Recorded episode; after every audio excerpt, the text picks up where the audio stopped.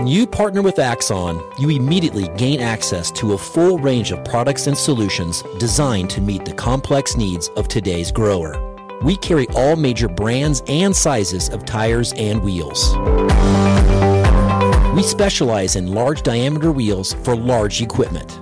We have one of the largest OEM replacement wheel inventories in North America. Known for extreme flotation setups, duals, and triples, we have wheels for all makes and models of tractors, sprayers, combines, and grain carts. If we don't have the wheel in stock, we'll custom build, sandblast, and paint in house. There isn't a more vast inventory in North America dedicated to helping dealers move more iron. With facilities on the West Coast and in the heart of the Midwest, leverage our 230,000 square feet of indoor inventory to solve any problem a grower may have. Move more iron with Axon. Hello and welcome to Moving Iron Podcast. This edition of the Moving Iron Podcast is brought to you by these great sponsors. Axon started out of a passion for keeping agriculture moving. Imagine having 100 years of tire and wheel knowledge in your back pocket the next time you sell a piece of ag equipment.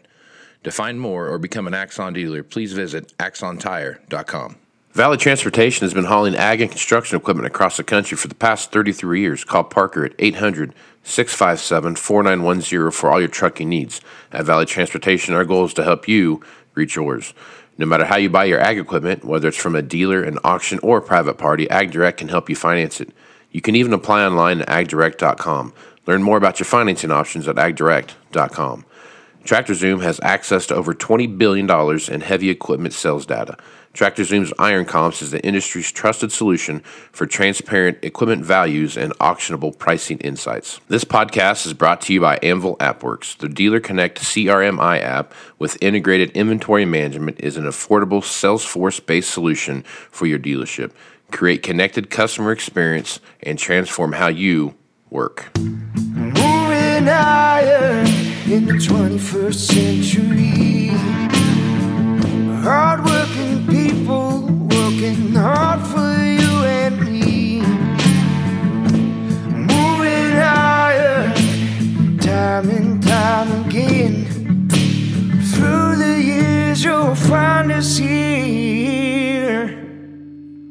Moving higher. Hello and welcome to Moving Iron Podcast. This edition of Moving Iron Podcast is brought to you by Ag Direct, and I have Greg Roberg on here. And Greg, how you doing, man?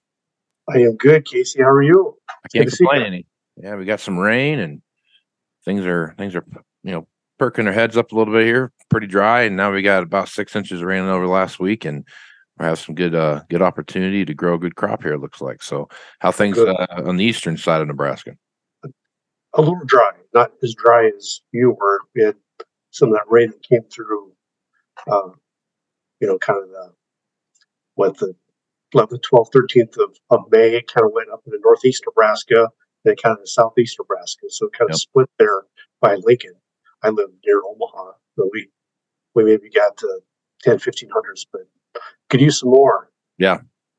Yeah, we are. uh we got the six inches of rain here, and I'm sure in about two weeks we'll be wanting some more rain. So it'll be it'll be uh you never you never It's get enough. rain. Mother Nature hasn't forgotten about you. Well, she she sure did put us in a in the naughty corner someplace for a while there. So I guess I don't know I don't know what we did, but we were in trouble for a while. But but yeah, so well, a lot of stuff happening here, Greg. You take a look at what's going on. We got you know interest rates obviously are are a big Mhm. Topic of conversation. So looking at uh, AgDirect's portfolio of products that they have out there right now, what are, what are you using right now to work with your customers to help kind of ease some of this pain? Well, you know, it's it's what makes sense for the customer. You know, Sure. are they uh, are they cash flow sensitive? Are they just trying to manage interest rate expense?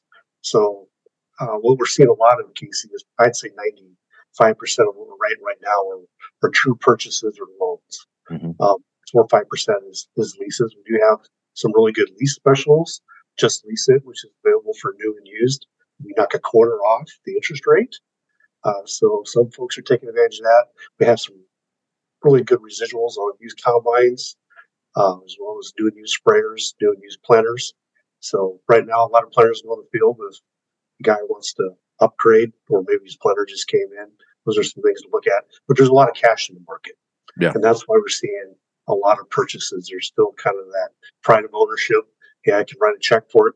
What's interesting to me, I've been in this business now 23 years. We're seeing a lot of big ticket purchases, like four or five hundred thousand dollars. Uh, guys are putting half down in cash, and, and they probably have, I'm sure they have the cash, but they may also be trying to kind of lighten that interest rate expense. So it'll be really interesting. We got another quarter from the Fed here in May. They're going to get in June and July. Um, right now, the opinion is from the experts that they may take a break, Yep. and that would be really good news for anybody that's in financing or, or need to borrow a little money. Because I do believe we'll we'll see some relief. Our interest rates have come down a little bit. Some of our competitors have come down a little bit. I think we'd see a little bit more coming down of interest rates if the Fed uh, took a pause. Yeah. Yep. So um, probably giving our reader listeners just a little bit of hope there, but eventually the Fed's going to say, you know, enough is enough. Let's just see if these actions are taken, uh, get the job done. There's been some good news with inflation coming down a little bit. Yeah. So uh, business is good. We had a really good March and April. Very grateful for that. Uh, May is still pretty good, but um, you know we're really heavy into grain farming. You know, across the country, that's kind of our bread and butter. So guys are in the field and and not buying as much. Yeah, definitely that time of the year where sales kind of slope just a little bit, but, we're also seeing um, so much of that uh, inventory that got delayed uh, coming Right. out. You know, whatever you pick the year when it got delayed, and it might be just showing up not two years later. Who knows? But but uh, you know, working through all that, you're starting to see some of that stuff flow in. Greg, as you're working with your customers right now, what are some of the things that you're hearing talking about quite a bit, and what are some of the, um, I guess, positive things you're hearing, some of the negative things you're hearing? The big positive is just the cash. A lot of cash in the market. Record subsidies in 20, uh, 1920. Um, so just to kind of help, you know, the government. We had some of those spats with China and some government gave farmers some money with some really good crops and some really good prices, uh, especially, you know, with the Ukraine war. That really got the markets to pop. Uh, so that's on the optimistic front. More a little bit on the cautious front is, is you know, we've seen declines in, in corn, especially, Yeah. and and where are we headed with that? Uh, corn really drives the market, particularly when it comes to buying equipment. I'm sure you see that on the sales side. We certainly see that on the finance side. So that's probably the big question mark I hear from farmers and dealers is, well, where's the price of corn going to end up, especially as we get to harvest? Yeah. So I don't know. My crystal ball is a little fuzzy in that area, but it, you listen to economists, most of them will say it's not going to drop significantly, but there's going to be some some downward pressure on corn. yeah, Yeah, I've, I've kind of heard the same thing and similar responses to that same question about, you know, what's it going to look like and, you know, what's corn going to do? And I always say, if, if I knew what corn was going to do, we probably wouldn't be talking right now. But, um, you know, you so have your feet up, feet up, feet in the sand, or feet up with the Corona in your hand somewhere nice and tropical. on my private island someplace, you know, with my yacht parked off. the, Timor Island. uh, Yeah, That's- that's it. I could, I could visit a place like that. Sure. Yeah. You, you could come down whenever you want. Yep. All right, Greg. Last question here. Looking over uh, the overall kind of uh, from a technology perspective, as you're looking at what you're financing, how is technology playing into that and, and how much of your um, financing do you see linked directly to some kind of a technological upgrade, whether that's upgrade kits on planners or, um, you know, various componentry that you can see added on the machinery now? Start to see more and more. I don't have a good answer for it as far as percent. It's Mhm. uh, there's some, you know, when we get the application, you know, we don't always see all that technology. We're trying to make it really easy for dealers and customers. So they tell us, here's here's what I'm buying, and here's the purchase price, and we rock and roll with that. Um, we, just, we trust the dealer, trust the customer. Uh, so I don't have a good answer for how much is on there. I'm sure there's a fair amount of technology. We do are seeing more and more, particularly with toolbars. Mm. Guys are taking the 20 year old toolbar and putting new technology on it. Um, Yep. Then, then we book that out, but that'd be a pretty small percentage. But it'd still be in the millions of dollars that we're, financing kind of stuff. So Yep. um, I think we'll see more and more of that, um, particularly at planners because you can outfit a toolbar pretty quickly. Yeah. Or easily, but um, Sure. um, still seeing a lot of combines, you know, start rolling in. Tractors, that's a bread and butter. Probably 40% of what we do or more is, is tractors. Yep. And we had a good sprayer season too. So feels like the supply chain's starting to catch up just a little bit. Yeah, starting to feel that too. Yeah. That was by the Case IH plant in Grand Island not that long ago. And there was less planters there than there was uh, at Husker Harvest Days in September. Yeah. So that's, took that as a positive sign. Yep. Yeah, it feels like the uh, supply chain is starting to uh, catch up with uh, overall demand, and things are starting to come through. Still got delays and those kind of things that are out there. That's that's we're not out of the woods there yet, but it's nothing like it was two years ago. So um, it's for sure uh, moving in the right direction, and and it's going to start. That's what's going to drive some of these pricing changes that we see now. It's just simple supply and demand metrics that are that are driving this now, and not necessarily the overarching just hey i got a bunch of money or hey I, you know i need to go do this that or the other thing. It's it's truly you know economics are driving this now so um on from supply and demand side for sure. For sure.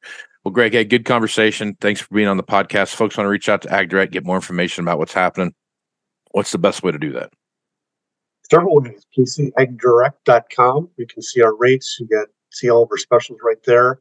Uh, we'd love to hear from you. Call us at 888 525 9805 or check us out on our mobile app, AgDirect Mobile. Uh, get all our rates there. Have those lease specials I talked about. If you want to see what those residuals are, think our combine residuals are really good, especially on used combines. So think about having a combine or doing something like that here over the summer, check that out. We got payment calculator. So that's AgDirect Mobile. It's free and uh, check us out. So website, give us a call or on the mobile. We're there to help. right on well greg i appreciate you being on the podcast and thanks for the partnership with agdirect Yeah, we appreciate it, Casey. You have a great week. you too man thanks Thanks. Hello and welcome to Moving Iron Podcast. This is the Moving Iron Podcast is brought to you by Ag Direct, and I've got somebody different than Tanner Emke on here with me. I got Ken Zuckerberg from CoBank. He's here to talk about what's going on in the uh, in the overall market. And Ken, so I don't go completely crazy on what it is you do at at uh, CoBank, you handle farm supply stuff and um, kind of looking at input costs and those kind of things uh, on a micro and macro level. Correct?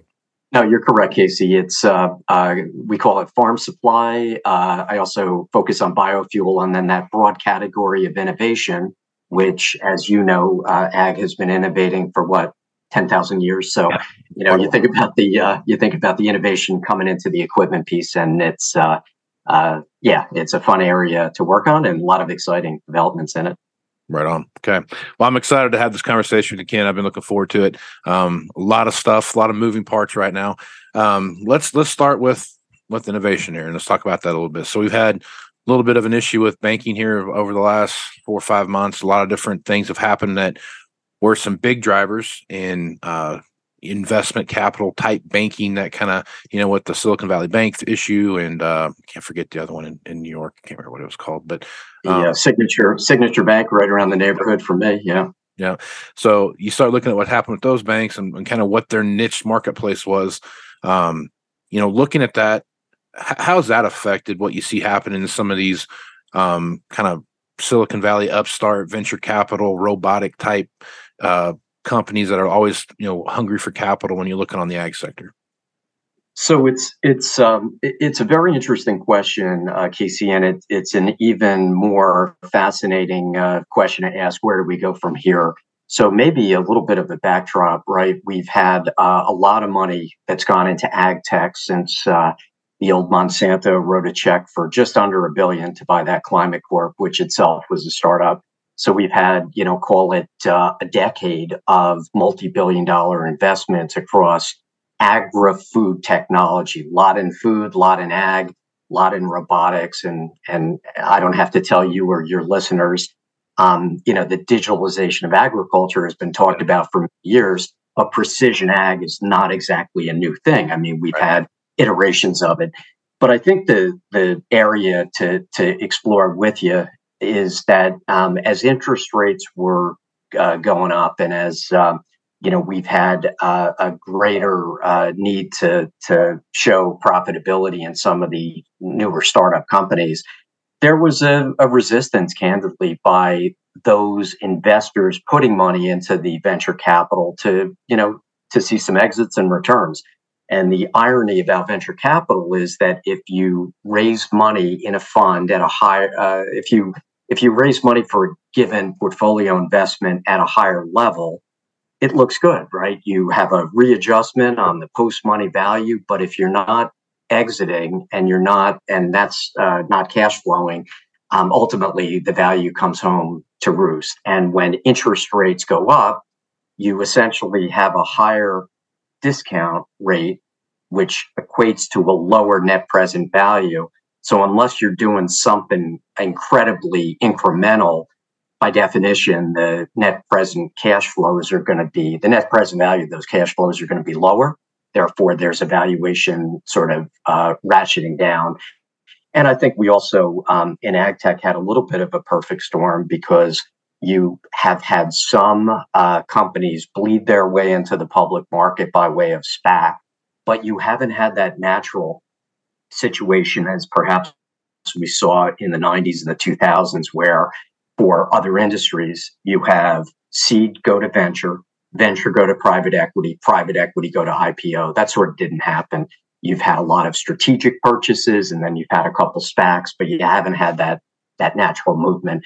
So I think where we are today, I would say that it probably, you know, just le- probably less to do specifically, let's say, with the issues that we saw at the uh, signature and the and the uh, um, the uh, First Republic, but more the fact that the nature of venture capital investing has gotten a little more tricky with higher interest rates. Yep. Yep.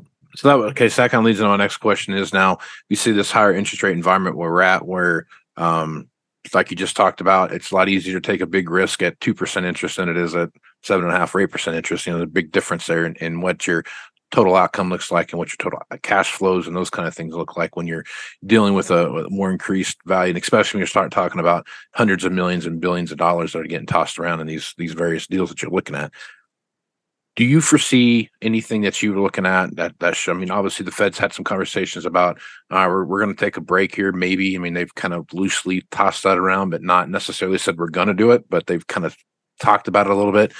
But they've also said that you know if we do stop raising rates, we're not going to lower rates. We're just going to keep them the same for an extended amount of time. Um, right. I guess so. Looking at the situation that we're in right now and, and what you just talked about, your long-term aspects of kind of what you see happening with that how do you think that plays into this overall spectrum? Certainly so i'm a big fan of uh, uh, when you know things change once the adjustment happens and the market clears it's usually a good environment. So what we've been talking about with customers for quite a while and this is where uh, casey my background in investment management probably uh, comes to bear a little uh, uh, differently than you know your average ag economist.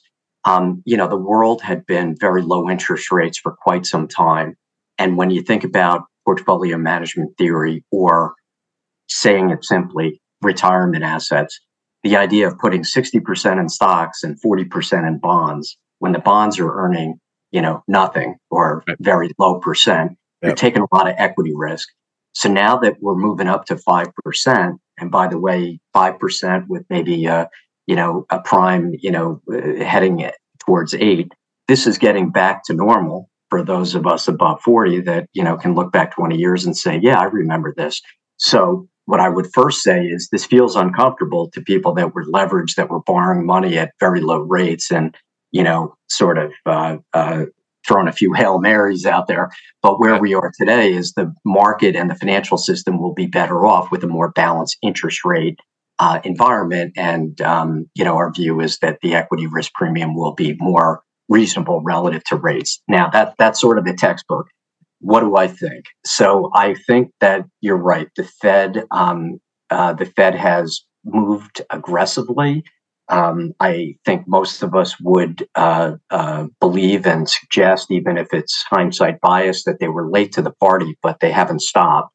Um, I think where we're moving up now, I personally think a pause is is likely here at the um, you know at the June meeting. Um, interest rates uh, uh staying at that level will mean you know moving towards equilibrium. Now, the issue too weighing on uh, uh, you know money going into let's say ag tech is even though agriculture tends to be uh, less correlated with the broad economy, if there's worries about a recession, people pull their purse strings with respect to investments in areas that are risky. And, you know, I just want to play it straight with you. Venture capital is one of the riskiest parts of the capital structure, hard stop, right? It just is. So if you have recession fears coming, uh, you know, that also weighs in. The good news, though, and I'm sort of a bad news uh, first, good news guy, uh, second, Casey. The good right. news is yeah. that you know it's Godfather one. Um, the good news is that that as markets reach equilibrium and markets start clearing and readjusting, then you have an interesting environment where people that are flush with cash, whether it be high net worth, family office, or those managers of, uh, that are managing venture capital that that you know have been waiting for opportunities, I think they come. I think they're here now. And, um, you know, sometimes in venture, especially with, uh, let's say, Silicon Valley Bank moving out of the market, you mentioned them before. Um, Silicon Valley out means that there is some structured credit um, transactions that some of the venture capital players can do at very attractive rates. So, you know, when you have lemons, you make lemonade. I know this period is a little bit annoying to some, but I think those folks that uh, are very prudent managers of capital, they're going to find opportunities and uh, they'll either put the balance of capital to work that they have, um, or you know they'll go out with a stronger story to raise capital in late 2023, 24. So that's kind of how I'm looking at the space. Okay. All right. So let's jump over here to talk a little bit about on I'll say on the automation side or the uh, innovation side and talk a little bit about automation. Um, so I, this is something I've been thinking about in my head, and and you know I'm not the smartest guy in the room here, so forgive me. But I guess when you when I'm looking at automation, I think automation does two things. I think one, obviously, it takes care of the um, farm labor issue that we see out there. Obviously, it takes care of that. If you have machines driving themselves, you fill in some gaps there with labor that you may or may not have. Secondly, is that it it really kind of levels the playing field because I think some folks, when they're looking at their growth opportunities, if they don't have the labor or the next generation or whatever it might be coming back in, there's a lot of resistance and hesitancy to go out and try to expand because it's just uh, it's hard enough to do what we're doing now and you want to go add you know 25% more 50% more whatever to it you start running into that problem. When you look at automation and you look at how farming is starting to to move into different things into specialty crops and the way cattle are raised and all these different things come into play. Um, when you start looking at that, have you given any thought to the fact that once the labor issue is no longer really at play anymore, it's just really comes down to access to capital is going to allow farms to grow um, at whatever pace they they can afford to grow to. Is that you think that's a something that's on the horizon there?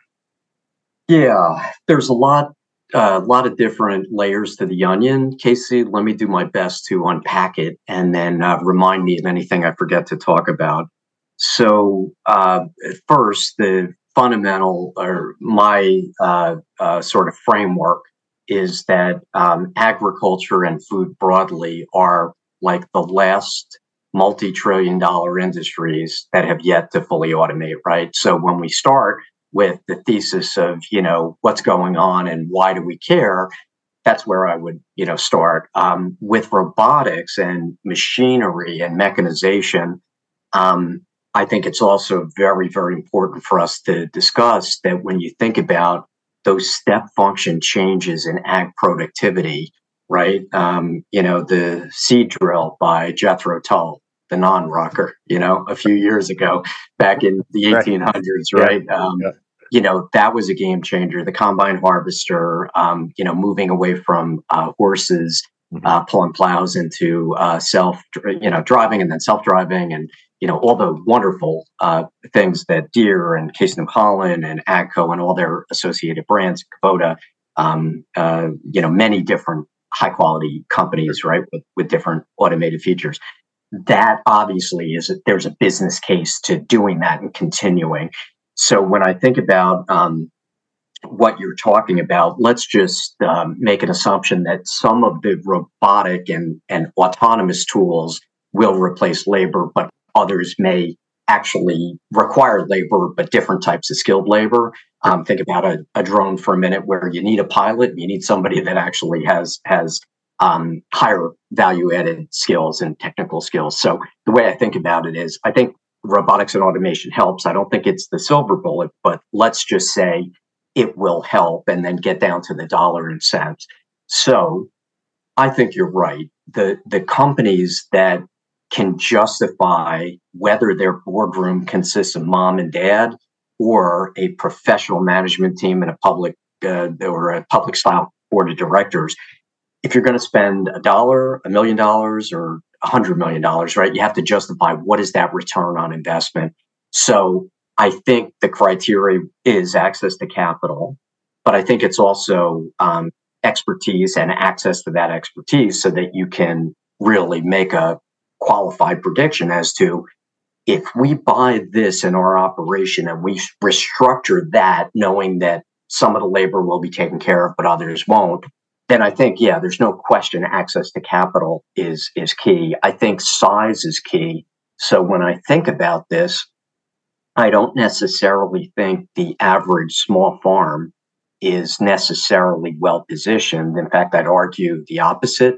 I think the trends are going towards more, um, you know, higher uh, volume, more land, even diversified sort of enterprises. And I think about some of the smartest people uh, around that I've met that, you know, yes, they have a big operation in the US, but they also have investments in Brazil because they see, you know, sort of that geographic uh, diversification as well. So I'm, I'm in the camp, Casey, that I think it's not just the access to capital, but being large enough to have the access to capital, to have a CFO, to have a chief risk officer, and and having you know accounting expertise, and and candidly, civilian data scientists on on premise because I don't think you're going to operate without that. I'll just make one other point to you, which I I think you you might find interesting. Uh, we're close to publishing a report just laying out what's going on with cooperatives and their cost for property insurance as you know, the past couple years have been bonkers with weather and climate related disasters escalating and the costs of insurance. And I'm not talking about the crop, federal crop insurance. I'm talking about insuring elevators, insuring equipment, insuring our house, insuring our car, all those things, the, the property and the, um, uh, uh, you know, facility uh, type insurance. That's escalating and it's going to continue to go up. So if I think simply, how do you win in a commodity business? Well, you got to be a low cost operator. How do you justify spending millions upon millions in insurance premium? Well, you have to have a bigger base of, of business. So I think that's an interesting dynamic for both you and I to watch as the years go on, because I really feel like we're going to see a continued trend of, from a producer standpoint, larger, more sophisticated farmers that are going to be asking the equipment companies and the dealers those tough questions about what you can do for me um, you know why it might make sense for me to buy this piece of equipment or why i should rent it from you or even contract and have you you know figure out what the uh, technology does and come back to me with a proposal. So that's kind of how i see the business heading. No i think I, on the business side i think you're exactly right. I mean the complexity uh, of these farming operations as they grow are are getting more and more um, finite. I'm, I'm waiting for the day when you when you run across the guy who's got um, in his operation in the family operation there where they've got you know a couple sons and a couple daughters or something like that, some sort of mix, and you know you're going to go be a lawyer, you're going to go be a, a learn how to be a friend, yeah. you know, you, you everyone when you come back to the farm, these are the jobs you're going to have, you know, and, and it's going to be a very just like you put a professionally managed feel to it, not just the the the, the mom and dad boardroom like example like you put in there. Yeah, and listen, we've uh, you know I spent a few years at Rabobank, and Rabo has a great franchise with um, uh, the American farmer as part of the farm credit system. CoBank doesn't lend directly in, but we lend to associations that also have you know arguably a phenomenal uh, farmer-facing franchise. Um, you know, I think that uh, uh, first of all, celebrating what got us here is you have to start there, right? The moms and dads that uh, that farm that have six or seven or eight generations. Um, not for nothing, but I think they're as astute in risk management as some of the people I've worked with on Wall Street. Right? They understand risk and they understand. They also understand um, uh, nonsense, which I really respect.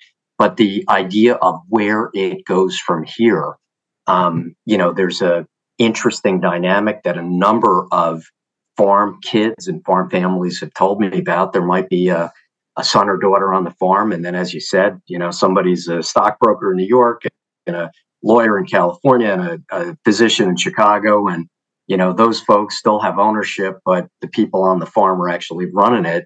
You know, it begs for, uh, if you will, a little bit of a different approach to helping that succession planning, or, or you know, thinking about what the money is that you uh, need to spend to to you know be competitive. And again, not for nothing, I think that um, you know on the on the issue of global warming and climate change, I'm pretty straightforward on this. Uh, I don't like to argue about it because, in my opinion, the climate has changed. Right, we're we're seeing that, and we're seeing the weather patterns really very volatile. Mm-hmm. So I think that if you're not thinking about that issue and what that issue means to supply chains, getting stuff, you know, being able to ship grain out, getting fertilizer in. You know, you have to take uh, really a financial, a scientific, and then also a, you know, a hardworking, you know, how do we operate type thought process to how, how you run your business. So I would say that it's challenging, but I think there's opportunities for, you know, next generation farmers to step it up. Sure, absolutely. And I think this is one of those times where you've talked about um, just like you talked about here about the risk management side of it, the game's changing so much and, and what how things are plugging along, especially when it comes to technology and how technology is either going to um, I've said it a couple times on my podcast here where, you know, I, I think this is the time and place where technology is going to start picking winners and losers a little bit. I think um, your availability to start looking at stuff like we'll use John Deere See & Spray for example. When you get to whatever generation four See & Spray looks like, you know, and you know compared to what it is today, if you're using the, the, the latest and greatest levels of technology now, where you're really dialing in your input costs and really dialing in uh, how much chemical and fertilizer and those kind of things that you're putting down, comparatively to what Gen One looks like your economies of scale drake just changed dramatically you know and and how you're able to organically farm money back into out of the operation just through efficiencies and savings. That this is one of those first times where i think technology is not going to be the same technology available to everybody based on seed technology or fertilizer technology or equipment technology. I i, I think you're right. And you know when when we think about um, uh, what it takes to bring folk back to rural America, there's an underlying story here that's pretty cool, yeah. which is if you have that grounding in how the agribusiness works, regardless of if it's crop or dairy or livestock, um, and you have an engineering degree because you know mom and dad worked hard to get you there and you wanted to to go. Um, you can come back with an entirely different sort of perspective on um, you know how to go about investing in the business. Sure. Um, you know, I have uh, I'm friends with the guys at Aimpoint that have uh, a body of work that they've done about the farmer of the future. I'm sure you've heard some of it. yeah, they've been on here a couple times, and it's, it's yeah, no, they're they're cool. they're good friends. I have a lot of respect for them, and and we together have a lot of respect for the American farmer. And what I would say is, what's amazing is the U.S. farmer really is the rural entrepreneur, right? And I think that you have more bright women and men that are, you know, thinking a bit differently and growing. And you know, one of the things that uh, Brett Scotto talks about, um, the founder of Aimpoint, is you know that need for collaboration and that need for sort of rethinking, you know, what your business is. So where I sit, you know, I work with and CoBank lends to, and we advise many of the largest and medium and small co-ops in America. So I'm always trying to make sure that they understand that the customer's needs are changing. Mm-hmm. And if the customer is demanding something that is reasonable and you're not delivering it, then you have to be prepared to lose that relationship. And that's not something that we want them to lose because they're fortunes are tied to you know that that farmer. Yep, that's for sure. That is for sure. All right. let's talk about input costs here a little bit. Kind of shift gears a minute. So you're looking at sure. input costs where they're at now. So you got all kinds of stuff going on and kind of just blend this into some geopolitical stuff too. But you look at all the stuff we have going on right now when you start looking at oil and you start looking at what Russia's doing and they're they're selling oil, you know, allegedly selling oil, um, selling oil at, at a discounted price. They're doing the same thing with wheat. They're doing a lot of different stuff out there right now because they're so they're sanctioned and there's all kinds of things going on there. Um, you start looking at what China's doing and some of the uh, opening of what they're doing. So you start looking at input costs and how those start playing into those bigger geopolitical things. Um, I guess the first question I'd ask you, looking at energy right now, um, we saw over ten dollar natural gas almost you know, less than a year ago, and I think right now natural gas is trading less than it started at before it shot up 10 uh, dollars. I guess looking at overall energy sector right now, and just from a very macro level here, um, what are your thoughts there, and how do you see that influencing what we see in input costs moving forward into twenty four? Yeah. So when I look at the energy space, and obviously I've been watching natural gas go down uh, and fertilizer go down, right? Uh, uh, given the the uh, you know natural gas as a feedstock, and also natural gas being a, an operational input for you know production of lots of things beyond fertilizer. Um, diesel prices are down, et cetera. So the way I look at it is, it seems to me that um, any market um, uh, trades on its least common denominator. So the stock market, um, you know, I don't mean to offend anybody, but the stock market dumbs it down to the least common denominator that it can feel has some certainty, right? And then millions of professionals are trying to interpret minute to minute moves and different tea leaves, et cetera. But the reality is sometimes it's the simple things. So if I think about energy and grain markets today, I would say that we had a lot of geopolitical tension. We have tight stocks that are just as tight, maybe even tighter, um, you know, since Ukraine is still fighting a war. Um, but the market has gotten used to that, right? And with respect to energy, I think what uh, the broader market might be telling us is yes, US GDP growth, and we'll get a, re, uh, a reading, a second reading on US growth this week. Um, that's obviously much lower in the first quarter than it was and what it was last year. China's growth seems to be sputtering a little bit. Um, you know, we still have lingering concerns about high inflation. So I think what the energy market seems to be telegraphing right now is well, if you have a recession, there's going to be less demand and prices are down. Now, are they at the bottom? I have no idea. Could they be? Sure what do I think specifically about natural gas and fertilizer going out two years? I think that's uh, um, uh, Casey, what you're challenging me on. There, I I think that we have a gift in time here with these cheap resources. Let me tell you why.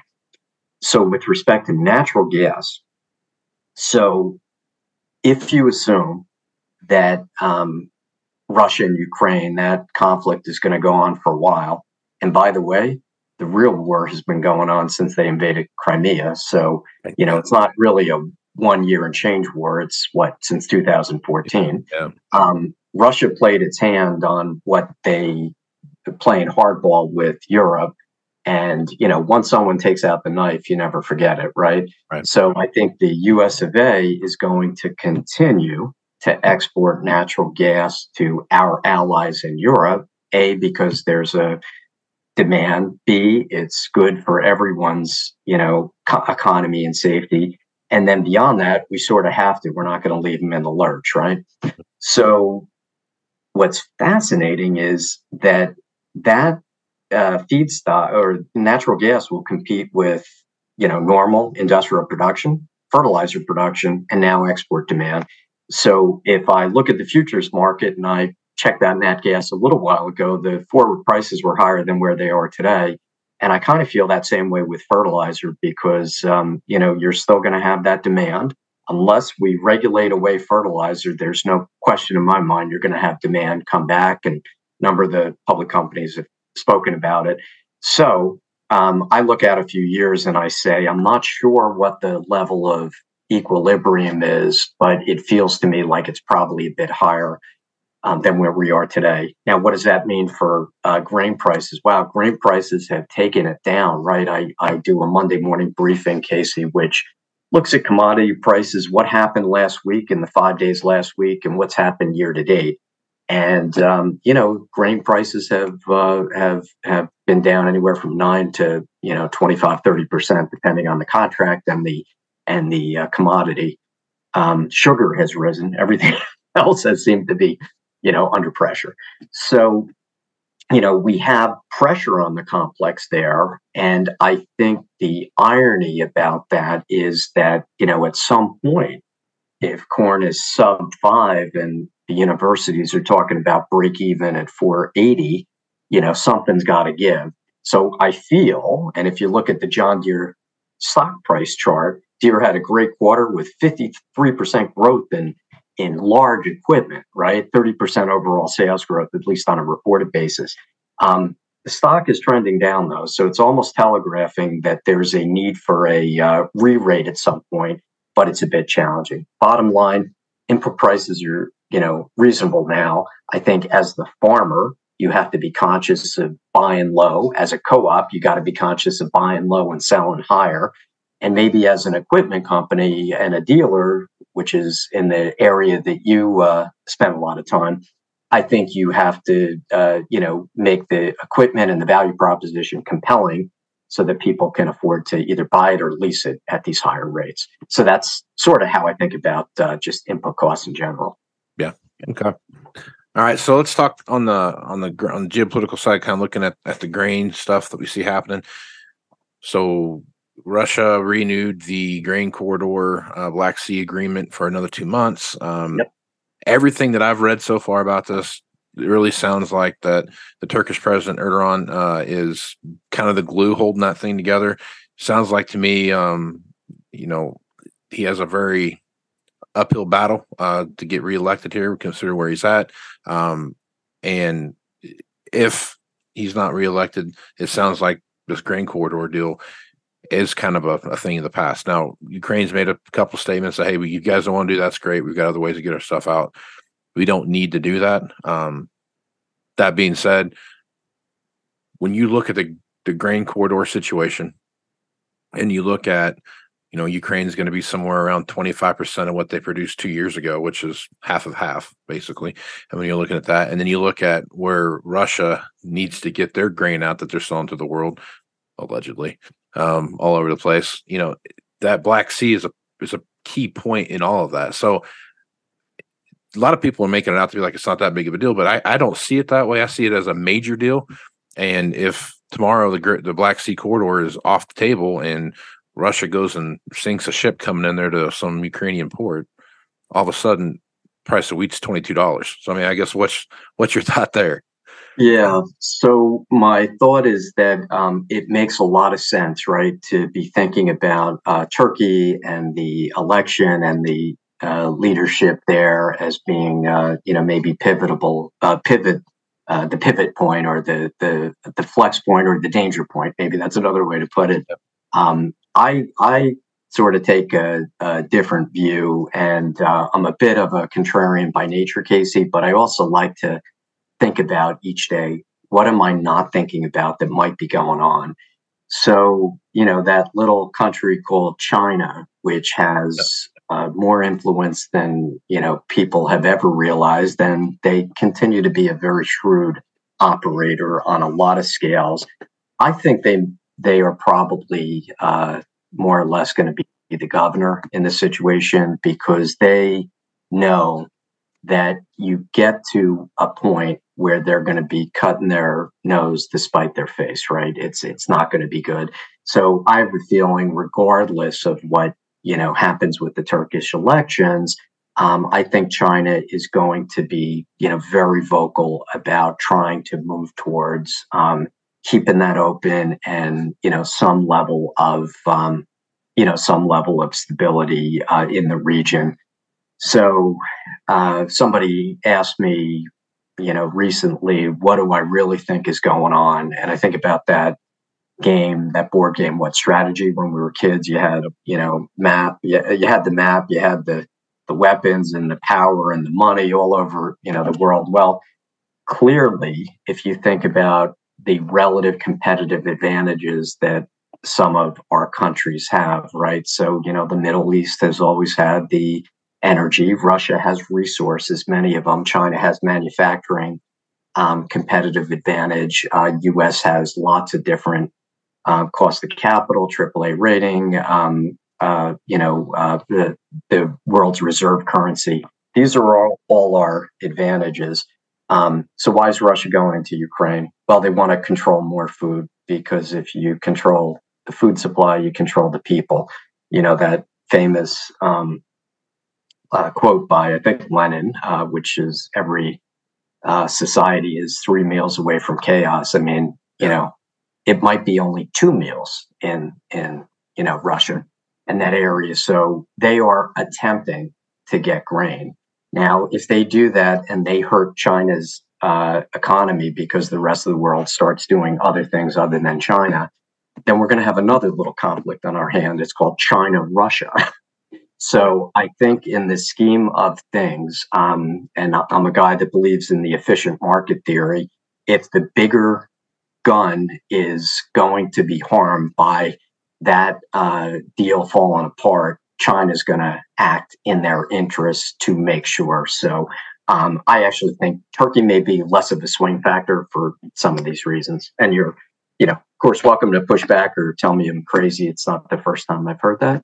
Um, That's the first time I've heard that that scenario, and it makes a lot of sense if you think about it, because the last thing China needs to have happen is higher fuel costs and higher food costs based around what you know the number of people they have and and the situation, especially when they're trying to ramp their economy back up and the amount of inputs, food, energy, all the other things that are coming back into the marketplace. They don't need expensive oil and high dollar wheat and rice and all that other stuff to come into play there too. So that doesn't make a lot of sense. And you know, Xi Jinping, uh, President Xi Jinping, does have a lot of influence whether Putin, Putin likes it or not. He does have a lot of influence over what Russia does, and that you've seen that kind of play out for a little bit from time to time in some of the discussions that you see between the two. Yeah, and uh, Xi Jinping doesn't need someone to taste this food every day, does he? You know, so it's uh, right. You know, kind of a little bit of a different yeah. comfort level uh, there. Yeah. By the way, can you imagine being that guy or that gal in that job every day? Oh man, I tell you what, it must be exhausting yeah, that would that would suck the life right out of you pretty quick. I think, pretty quick. Well, you know what? I think we've hit the things I wanted to talk about. Ken, is there anything that you think that's out there that that is uh, people should be paying attention to based around what you're what you're reporting out there? Well, I think that um, you know the issue with rising insurance costs and rising interest, uh, higher interest costs coming back in, and and still the labor situation um, you know, I think we have to be very, very careful about recognizing that after literally three very, very good years in, in U.S. crop farming, this is a business that tends to have a couple good years and a number of down years. So, um, you know, I'm trying to think through how co-ops can manage through what appears to be, you know, sort of uh, being on the other side of the cycle. I'll, I'll circle it though back to um, where we started the conversation, which um, you know technology is a tool, and there are some really really interesting tools available to you know see uh, uh, the U.S. farmer um, and the U.S. agribusiness system you know adopt more. So even though nobody wants to spend money now, I think the right business strategy is investing now for the future so that you can level out some of the volatility that's in this business. And you have an ability to, um, you know, manage risk better than you're doing today. Um, I mean, that's going to be pivotal. You know, when you when you think about managing risk, you can think about the investment business, or you can think about golf. Right. Right. The fewer the mistakes, the better the score. Period. So that's kind of how it, uh, sort of another line of thinking about you know where we go from uh, from this point forward. Yeah, that's that's good stuff. Well, Ken, I really appreciate you being on the podcast. If folks want to reach out to you and get more information about what it is you're doing, what's the best way to do that? So you can find me on LinkedIn or Twitter. Um, uh, LinkedIn will be around longer, so use that one.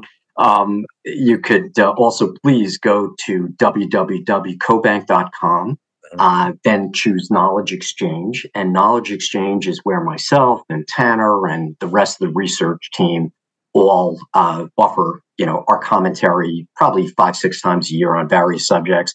Um, it's free. I'm not a give it away type of free guy, but we do.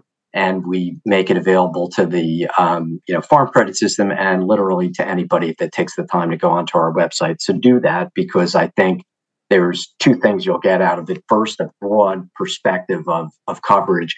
And second, you know, when folks in the industry read our work, uh, they often, you know, send thoughts back to us. And to me, that helps me do a better job analyzing the tea leaves. So, um, you know, please go to cobank.com and, and uh, yeah, take a look around. And on LinkedIn and Twitter, you're at Ken Zuckerberg. Is that, is that it? Uh, correct. Yep. Right on. Okay. Well, like I said, I appreciate you being on. I look forward to maybe another conversation sometime. Great to visit with you today, Casey. Thank you. Right on. I'm Casey Seymour with Moving Iron Podcast. Check me on Facebook, Twitter, and Instagram at Moving Iron LLC. Go to LinkedIn at Moving Iron Podcast and check out the video version of this over on the YouTube channel, which is the Moving Iron Podcast YouTube channel. Go to www.movingironllc.com for everything Moving Iron related and all the information for the Moving Iron Summit coming up in Nashville, Tennessee, September 11th through the 13th. Uh, good networking opportunity there, and we'll have some good speakers as well. So, with that, I'm Casey Seymour with Ken Zuckerberg. Let's move some iron, folks. Out. Axon started out of a passion for keeping agriculture moving. Imagine having 100 years of tire and wheel knowledge in your back pocket the next time you sell a piece of ag equipment. To find more or become an Axon dealer, please visit axontire.com. Valley Transportation has been hauling ag and construction equipment across the country for the past 33 years. Call Parker at 800 657 4910 for all your trucking needs. At Valley Transportation, our goal is to help you reach yours. No matter how you buy your ag equipment, whether it's from a dealer, an auction, or a private party, AgDirect can help you finance it. You can even apply online at agdirect.com. Learn more about your financing options at agdirect.com. TractorZoom has access to over $20 billion in heavy equipment sales data. TractorZoom's Iron Comps is the industry's trusted solution for transparent equipment values and auctionable pricing insights. This podcast is brought to you by Anvil AppWorks. The Dealer Connect CRMI app with integrated inventory management is an affordable Salesforce based solution for your dealership. Create connected customer experience and transform how you work. Moving iron in the 21st century people working hard for you and me. Moving iron, time and time again. Through the years, you'll find us here. Moving iron.